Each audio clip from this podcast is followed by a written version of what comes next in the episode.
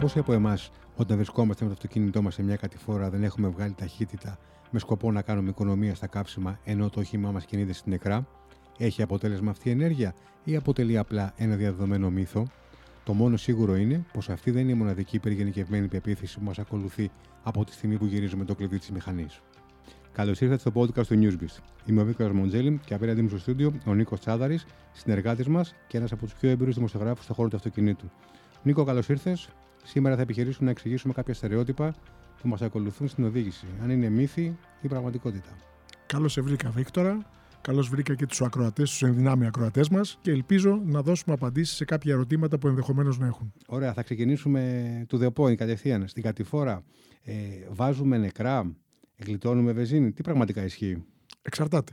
Εάν μιλάμε για μία μεμονωμένη κατηφόρα, είναι σίγουρο ότι πλέον ταξιδεύουμε πιο οικονομικά έχοντας ταχύτητα στο κυβότιο και αφήνοντας το πόδι από τον γκάζι.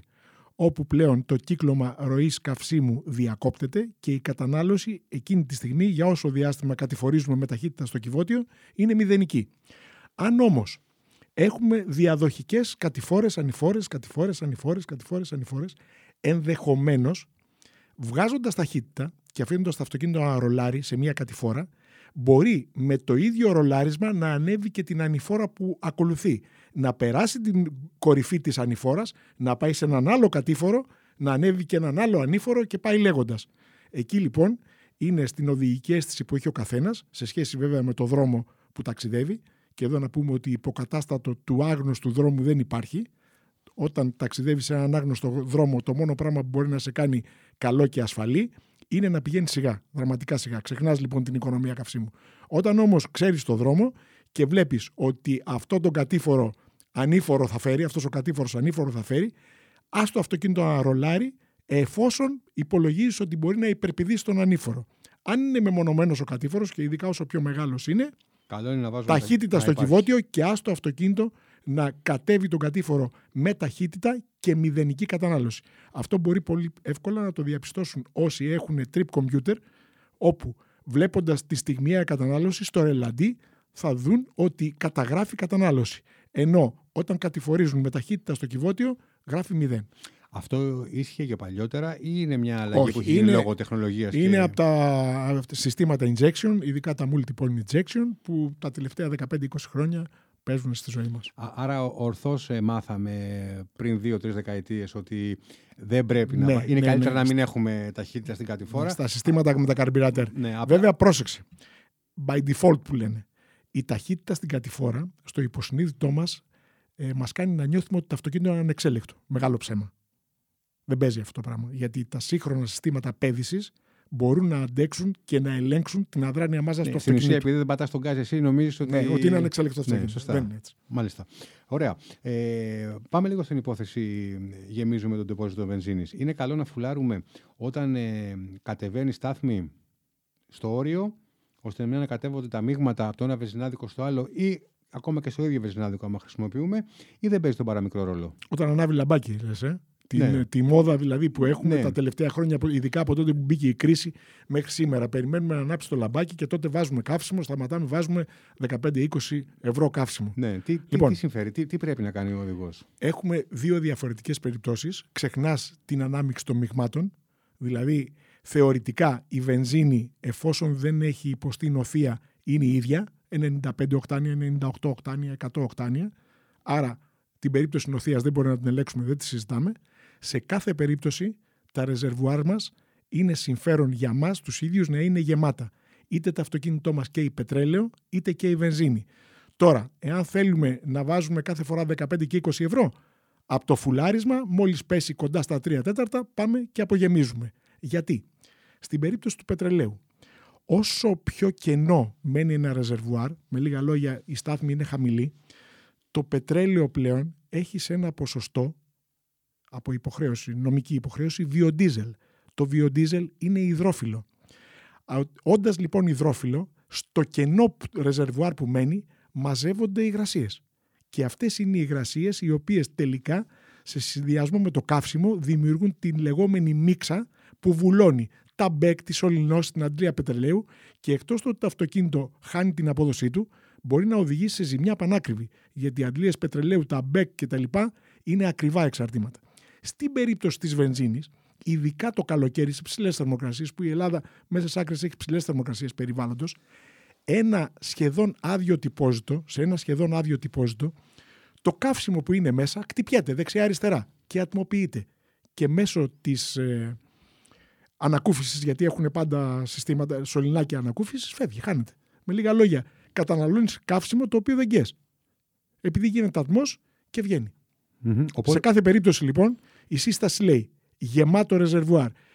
Μια φορά ας κάνουμε την καρδιά μας πέτρα, ας πάμε να δώσουμε 60-70 ευρώ πόσο κάνει, να γεμίσουμε το ρεζερβουάρ και από εκεί και πέρα θέλουμε λίγο-λίγο, ναι και θα είναι πάντα το γεμάτο, το, το ρεζερβόρ μας γεμάτο. Το συντηρούμε δηλαδή, ώστε, ώστε να μην μας ανάψει το λαμπάκι. Το συντηρούμε γεμάτο. Μάλιστα. Πάμε σε, μια, σε ένα άλλο μύθο η πραγματικότητα. Όλοι κυκλοφορούμε στον δρόμο και συχνά πυκνά βλέπουμε μικροσυγκρούσεις, ε, μικροκαραμπόλες, τροχέα, που δεν είναι τίποτα σημαντικό. Ε, και βλέπουμε τα αυτοκίνητα να έχουν, να έχουν υποστεί ε, αρκετά μεγάλες ζημιές, ακόμα και με, ένα μικρό τροχαίο.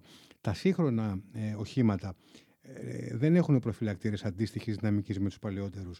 Κάποιοι λένε ότι αυτό έχει γίνει για να πηγαίνουν συνέχεια να δημιουργούνται μικροζημιές και να πηγαίνουν συνεργείο, γιατί από εκεί ε, ζει και η ολόκληρη βιομηχανία του αυτοκινήτου, από τα σερβις και τις επισκευές. Και λένε οι παλαιοί, κοίτα ρε πώς κάνουν τα σύγχρονα αυτοκίνητα, σαν ψεύτικα τα έχουν κάνει. Δηλαδή χτυπάει και διαλύεται, καταστρέφεται ολόκληρο. Είχα εγώ ένα αυτοκίνητο που κατέβαζε τείχο και στράβωνε ο προφυλακτήρας. Όμως, όλο αυτό το πράγμα το οποίο περιέγραψες έχει να κάνει με τους συντελεστές παθητικής ασφάλειας.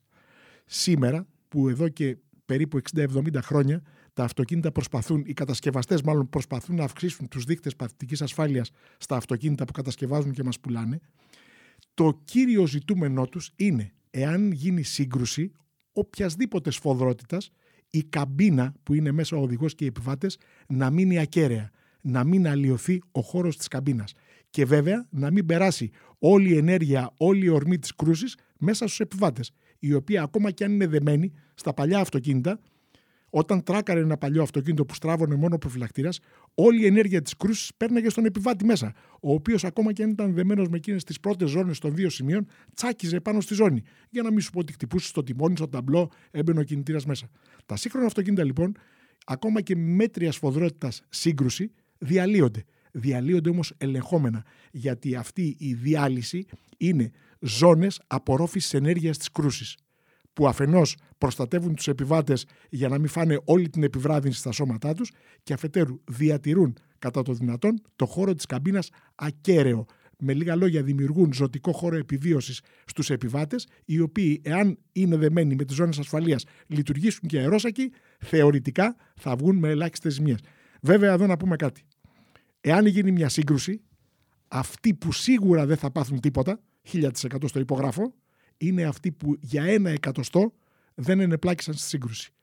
Αυτοί που έχουν μπει μες στη σύγκρουση, ακόμα και αν οδηγούν θωρακισμένο χρηματοκιβώτιο, με όλους τους συντελεστές παθητικής ασφάλειας, επειδή οι συγκρούσεις είναι πολυπαραμετρικές και δεν μπορούν να καλυφθούν όλες οι παράμετροι στα εργαστήρια που κάνουν τα crash test, ποτέ δεν ξέρουν πώς θα βγουν.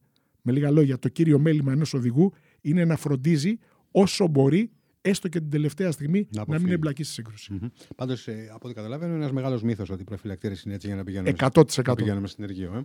Ε, είμαστε τώρα σε, ένα, σε μια ανηφορά και μας πιάνει κόκκινο. Ε, τραβάμε αποκλειστικά χειρόφρενο ή μπορούμε, όπως λέμε, να παίξουμε με συμπλέκτη και γκάζι μέχρι να, να ανάψει το πράσινο και να φύγουμε; Ο οδηγός που ξέρει τι του γίνεται, ο οδηγός που ξέρει να οδηγεί, μπορεί εύκολα με συμπλέκτη και γκάζι να σηκωθεί να φύγει και με ασφάλεια. Βέβαια, δεν κρύβω ότι ακόμη και έμπειροι οδηγοί σε μια κατάσταση κούρασης, σε μια κατάσταση ενδεχομένου πανικού ή γλίτσας κτλ. δυσκολεύονται να το κάνουν αυτό. Εκεί λοιπόν θα πρέπει να δέσει το χειρόφρενο και την ώρα που πια αρχίζεις, θες να ξεκινήσεις, αφήνεις σιγά σιγά το συμπλέκτη, πατάς σιγά τον γκάζι και σιγά σιγά λύνεις το χειρόφρενο και φροντίζεις την ώρα που έχει συμπλέξει η ταχύτητα, το κυβότιο με τον κινητήρα, να λύσεις τελείως το χειρόφρονο και να ξεκινησει Βέβαια, σε πολλά σύγχρονα αυτοκίνητα θα δείτε στην κεντρική κονσόλα ένας διακόπτης, υπάρχει ένας διακόπτης που λέει, λέει συνήθως hill hold. Εάν λοιπόν αυτό το διακόπτη την ώρα που είσαι στο αυτοκίνητο τον έχεις ενεργοποιημένο, κάθε φορά που ακινητοποιείσαι σε μία ανηφορά ή σε μία κατηφόρα, ακόμα και αν αφήσεις το πόδι στο φρένο, το αυτοκίνητο παραμένει στη θέση του.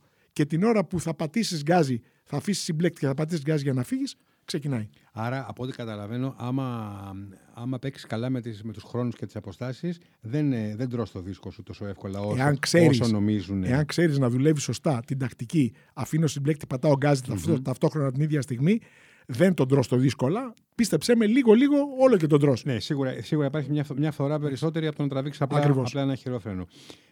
Ε, όλοι έχουμε βρεθεί, τέλος πάντων οι οδηγοί των ΙΟΤΑΧΗ έχουμε βρεθεί είτε στην εθνική είτε σε κεντρικούς ε, δρόμους της ε, της πόλης και βλέπουμε ότι ανάμεσα από δύο αυτοκίνητα έρχονται οι, οι μοτοσυκλετιστές.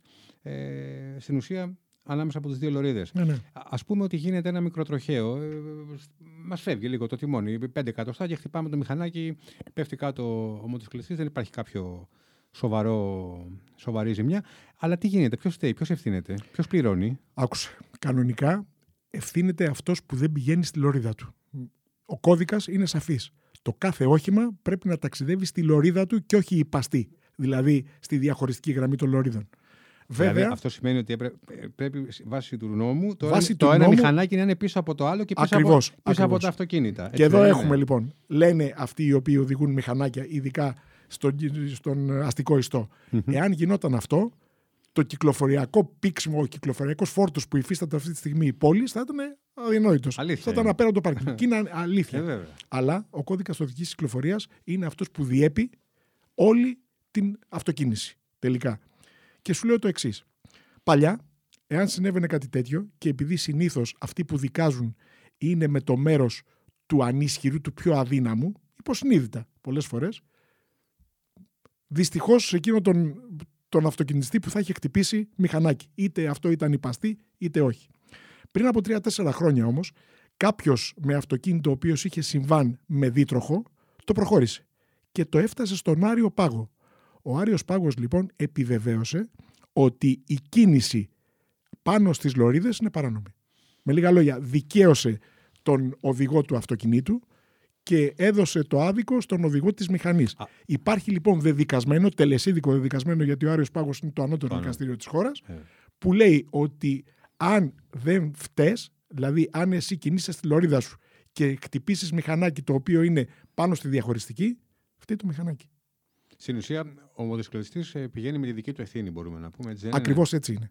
Με βάση, αν θεωρήσουμε ότι η απόφαση αυτή του Αριού Πάγου και έτσι λειτουργούν τα δικαστήρια, είναι τελεσίδικη.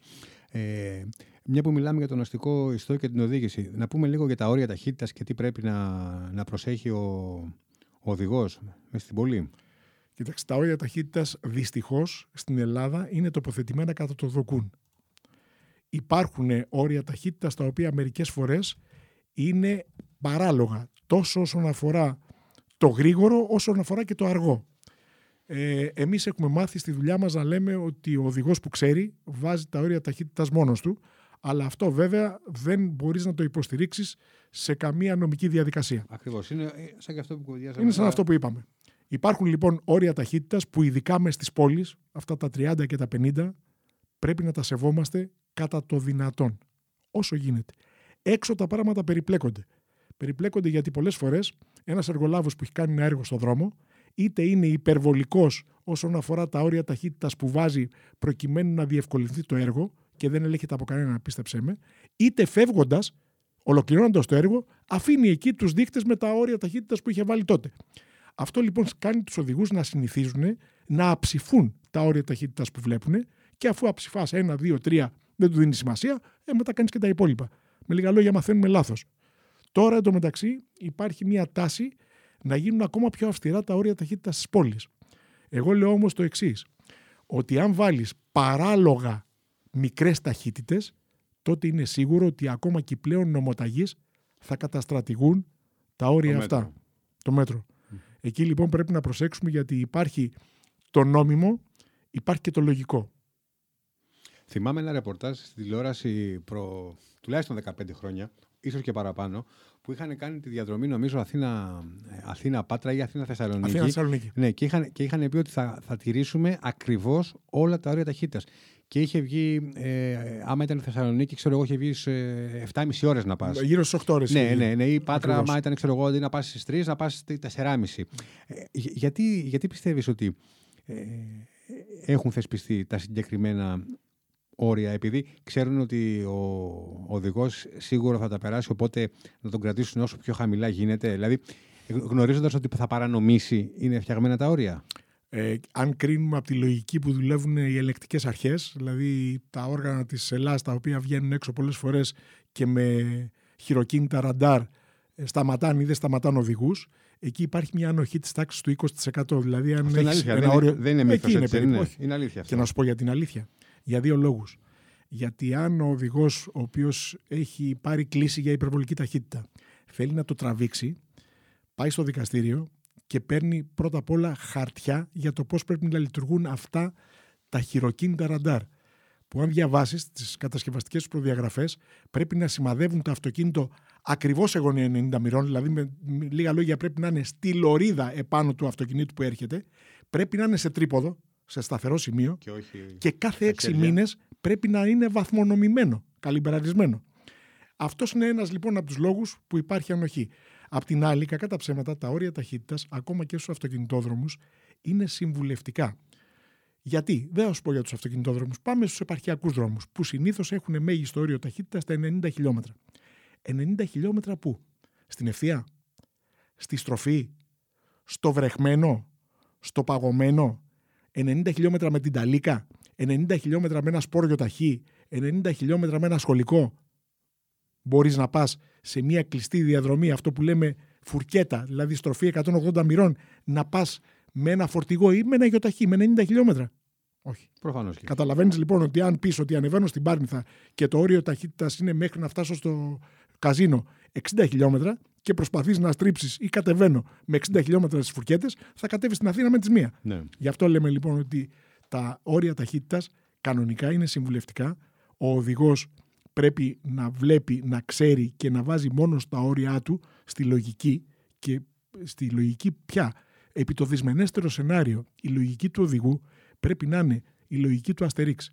Μπορεί να μου πέσει ο ουρανός στο κεφάλι. Μα δεν είναι δυνατόν κι όμως. Είναι δυνατόν. Σε αυτή τη λογική λοιπόν, όποιος κινηθεί έτσι, τότε πραγματικά και σέβεται τα όρια ταχύτητας και δεν κάνει υπερβολές. Να σκεφτόμαστε πάντα το ακραίο σενάριο για να είμαστε έτοιμοι να το ναι. αντιμετωπίσουμε. Ο οδηγός πρέπει να είναι έτοιμος για το χειρότερο συνεχώς. Και αυτό κάνει την οδήγηση μια ιδιαίτερα επίπονη δουλειά. Δεν λέω ε, δυσάρεστη, γιατί αν θυμάσαι πριν από λίγες μέρες, ο τερματισμός του μαραθώνιου στο στάδιο για όσους τερμάτισαν ήταν πολύ μεγάλη ευχαρίστηση. Αλλά πέφταν κάτω σαν τα κοτόπουλα και λιποθυμούσαν. Ε, έτσι είναι και στην οδήγηση. Βέβαια. Νίκο, θέλω να κλείσουμε με ένα επίκαιρο ερώτημα ε, λόγω του χειμώνα. Τι είναι προτιμότερο να χρησιμοποιούμε όταν κινούμαστε στα χιόνια, ε, αλυσίδες ή χιονοκουβέρτε. Ποια από τις δύο κατηγορίες παρέχει περισσότερη ασφάλεια και έχει καλύτερα κρατήματα για το αυτοκίνητό μας; Χιονολάστιχα. Είπες αλυσίδες και χιονοκουβέρτε. Προτιμότερο στα χιόνια λοιπόν είναι χιονολάστιχα. Αλλά πριν πούμε για τα χιόνια, γιατί ακόμα δεν έχουν έρθει αυτά τουλάχιστον στην Αττική, να πούμε γιατί τα αυτοκίνητα αυτή την εποχή, ειδικά με αυτόν τον καιρό, κυκλοφορούν και είναι μόνιμα με τζάμια θολωμένα. Όπου ο οδηγός βλέπει από μία τρύπα στο μπαρμπρίζ που την έχει σκουπίσει, έχει σκουπίσει το θόλωμα με το μανίκι του. Εκεί λοιπόν, αν πας και διαβάσεις το manual, που είναι δύο λεπτών υπόθεση, στο αντίστοιχο κεφάλαιο που λέει κλιματισμός, εξαερισμός αυτοκινήτου, βλέπεις πώς πρέπει να ρυθμίζεις τόσο τους διακόπτες όσο και τους ρυθμιστές. Ε, μες στην καμπίνα του αέρα. Μες στην καμπίνα του αέρα, για να μην έχεις θολωμένα τζάμια. Α δούμε λοιπόν πρώτο αυτό και πάμε μετά στη συνέχεια σε αυτό που ρώτησες όταν έρθουν τα χιόνια. Εάν μπορείς να βάλεις το χειμερινό διάστημα λάστιχα χιονιού, ειδικά λάστιχα, είσαι καλύτερος από οποιαδήποτε αλυσίδα, πόσο μάλλον χιονοκουβέρτα, που η χιονοκουβέρτα είναι για αεραστεχνικές δραστηριότητες. Δηλαδή, άντε να φύγεις από την Αράχοβα να πας στο χιονοδρομικό και επειδή κάπου δυσκολεύτηκες να βάλεις χιονοκουβέρτα. Επειδή μπαίνει εύκολα, βασικά την προτιμάει ο κόσμος. Μπαίνει εύκολα και δεν είναι μόνο ότι μπαίνει εύκολα. Σε μερικά αυτοκίνητα δεν μπορούν να μπουν αλυσίδες. Επειδή έχουν μεγαλώσει πάρα πολύ τα λάστιχα, η διάμετρος των ελαστικών και επειδή τα αυτοκίνητα είναι χαμηλά, mm-hmm. δεν υπάρχει χώρος για να βάλεις τα χέρια σου να φορέσεις τι αλυσίδες. Ναι. Όμως, όταν μιλάμε για χρήση αλυσίδας, σαν εργαλείο, είναι σίγουρο ότι η καλύτερη αλυσίδα είναι αυτό που λέει η λέξη. Κρίκη, μεταλλική, συνδεδεμένη ο ένας με τον άλλον. Οποιαδήποτε άλλη λύση. Ούτε πλαστικό, ούτε τίποτα. Όχι. Οποιαδήποτε άλλη λύση είναι μεσοβέζικη λύση και είναι λύση μειωμένης αντοχής και μειωμένης αποτελεσματικότητας. Έχουμε λοιπόν πρώτα απ' όλα χιονολάστιχα, η καλύτερη λύση. Δεύτερη λύση σε επίπεδο αποτελεσματικότητας αλυσίδες. Εδώ προσοχή, όταν φοράς αλυσίδες, δεν μπορείς να ταξιδέψεις παραπάνω από 30, 40, 50 ήθελα χιλιόμετρα. να σε ρωτήσω σε αυτό. Γιατί οι αλυσίδες και τα κενά, οι ταλαντώσει, οι κραδασμοί που αυτές δημιουργούν στο σύστημα ανάρτησης, κυρίως και στο σύστημα διεύθυνσης, δημιουργούν πολύ μεγάλες φορές. Ειδικά αν κινείσαι γρήγορα. Εδώ οι χιονοκουβέρτες πλέον εκτούν. Όπως καταλαβαίνεις. Βάζω, βγάζω. Όχι βάζω, βγάζω. Αλλά- Μπορείς να α, κινηθείς μπορείς, μπορεί να και πιο κινηθείς. γρήγορα. Μμ. Βέβαια, αυτές με το παραμικρό σκίζουν. Μμμ. Και Τα- δεν κάνουν ιδιαίτερη δουλειά. Τα, τα χιονολάστιχα, αν δεν ε, είσαι σε δόστρωμα με χιόνι, ε, παίζει κάποιο ρόλο; Δεν παίζει κανένα ρόλο, Κανένα αλλά ρόλο. το χιονολάστιχο τι φοβάται; Το χιονολάστιχο φοβάται την ψηλή θερμοκρασία περιβάλλοντος, άρα και την ακόμα ψηλότερη θερμοκρασία του τάπητα της ασφάλτου. Εδώ λοιπόν να πούμε ότι όταν η θερμοκρασία περιβάλλοντος ξεπερνάει τους 20 βαθμούς, άρα ο τάπητας θα είναι 25 συν, εκεί το χιονολάστιχο πρέπει να το λειτουργείς, να το χρησιμοποιείς πολύ διακριτικά. Με λίγα λόγια, να μην το υποβάλεις σε έντονες διαμήκεις ή εγκάρσιες καταπονήσεις. Μμμ. Γιατί αλλιώς, εκτός το ότι φθύρεται το πέλμα που είναι πολύ μαλακό, καίγεται, βουλκανιζάρεται. Θερμοκρασία, ψήξη, θερμοκρασία, ψήξη, θερμοκρασία, ψήξη, καίγεται το, το πέλμα, βουλκανιζάρεται, σκληραίνει και μετά δεν μπορεί να κάνει τη δουλειά του στο χιονολάστιχος. Το κόστος του, του χιονολάστιχου σε σχέση με τα συμβατικά που, που έχει κάποιο αυτοκίνητο είναι, είναι πολύ μεγαλύτερο. περίπου η μία ή η άλλη, αλλά αν μπορείς, ειδικά για τους κατοίκους που ζουν στα, στη Βόρεια Ελλάδα, εάν μπορείς να βάλεις χιονολάστιχα από τον Νοέμβριο μέχρι και τον Μάρτιο και στη συνέχεια να βάλεις τα λάστιχα τεσσάρων εποχών ή τα απλά λάστιχα που έχεις, ουσιαστικά διπλασιάζει τη ζωή, Τη ζωή και της, των ναι. δύο σετ. Άρα τραβάς πιο πέρα. Εφόσον ξαναλέω, δεν καταπονείς αλόγιστα σε ψηλές θερμοκρασίες τα χιονολάστιχα. Νίκος, σε ευχαριστούμε πολύ για, το, για την ενδιαφέρουσα Δεν με ευχαριστείς συζήτηση. γιατί δεν τελείωσα. Ε, Τι έχουμε ακόμα να πούμε; Δεν με ρώτησες πού βάζεις τις αλυσίδες. Έχεις αλυσίδες στο αυτοκίνητο, όπως επιβάλλει ο νόμος πλέον και θα ποινολογείται όποιος δεν έχει αλυσίδες τη στιγμή που υπάρχουν Όχι επειδή δεν εξαγγελίες, απλά, μπράβο. όταν υπάρχουν Εξαγγελίες αναγγελίες για χιόνια. για χιόνια, για χιονοπτώσει. Για δύσκολες καιρικές Μπράβο. συνθήκες. Έχω λοιπόν τις αλυσίδες, Ναι. έρχεται και το χιόνι και έρχεται η ώρα να τις βάλω. Πού τις βάζω; Ανάλογα με τη, πού, δίδει, πού δίνει κίνηση ο κινητήρας του αυτοκινήτου. Αν δίνεις στους μπροστινούς τροχούς, Ναι. βάζω στους μπροστινούς τροχούς. Αν δίνεις στους πίσω Πόσο τροχούς, βάζεις πίσω. βάζω στους πίσω. Αν είναι τετρακίνητο, αν είναι τετρακίνητο, σύγχρονο τετρακίνητο, δηλαδή αυτοκίνητο που κατά βάση είναι μπροστοκίνητο και όταν αντιληφθεί σπινάρισμα των μπροστινών τροχών, τότε αρχίζει να περνάει η κίνηση και στους πίσω τροχούς, εκεί τους βάζεις μπροστά. Γιατί το αυτοκίνητο συνήθως είναι δικ- μπροστοκίνητο. Εάν είναι permanent τετρακίνητο, δηλαδή συνεχώς τετρακίνητο, τις αλυσίδες τις βάζεις πίσω.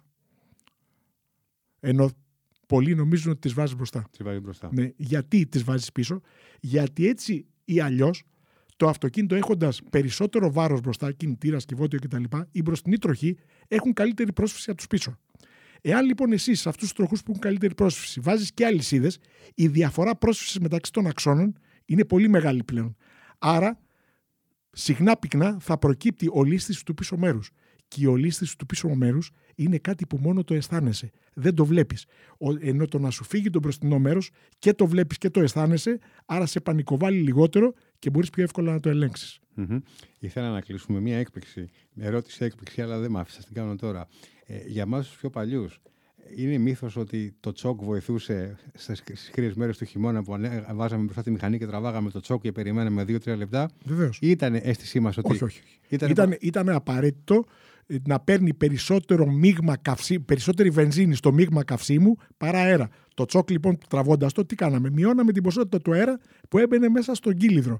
Έδινε περίσσια καυσίμου. Όταν όμως ζεσθενόταν ο κινητήρας, μετά μπορούσες να το κάνεις. Περιμέναμε Αυτό, ένα-δύο λεπτά και πηγαίναμε. έτσι ακριβώς. δεν είναι, Αυτό τι ξεκινούσαμε. έκανε όμως, άσκοπη κατανάλωση καυσίμου επί της ουσίας. Μμμ. Στα σύγχρονα αυτοκίνητα λοιπόν δεν χρειάζεται να το κάνεις αυτό το πράγμα.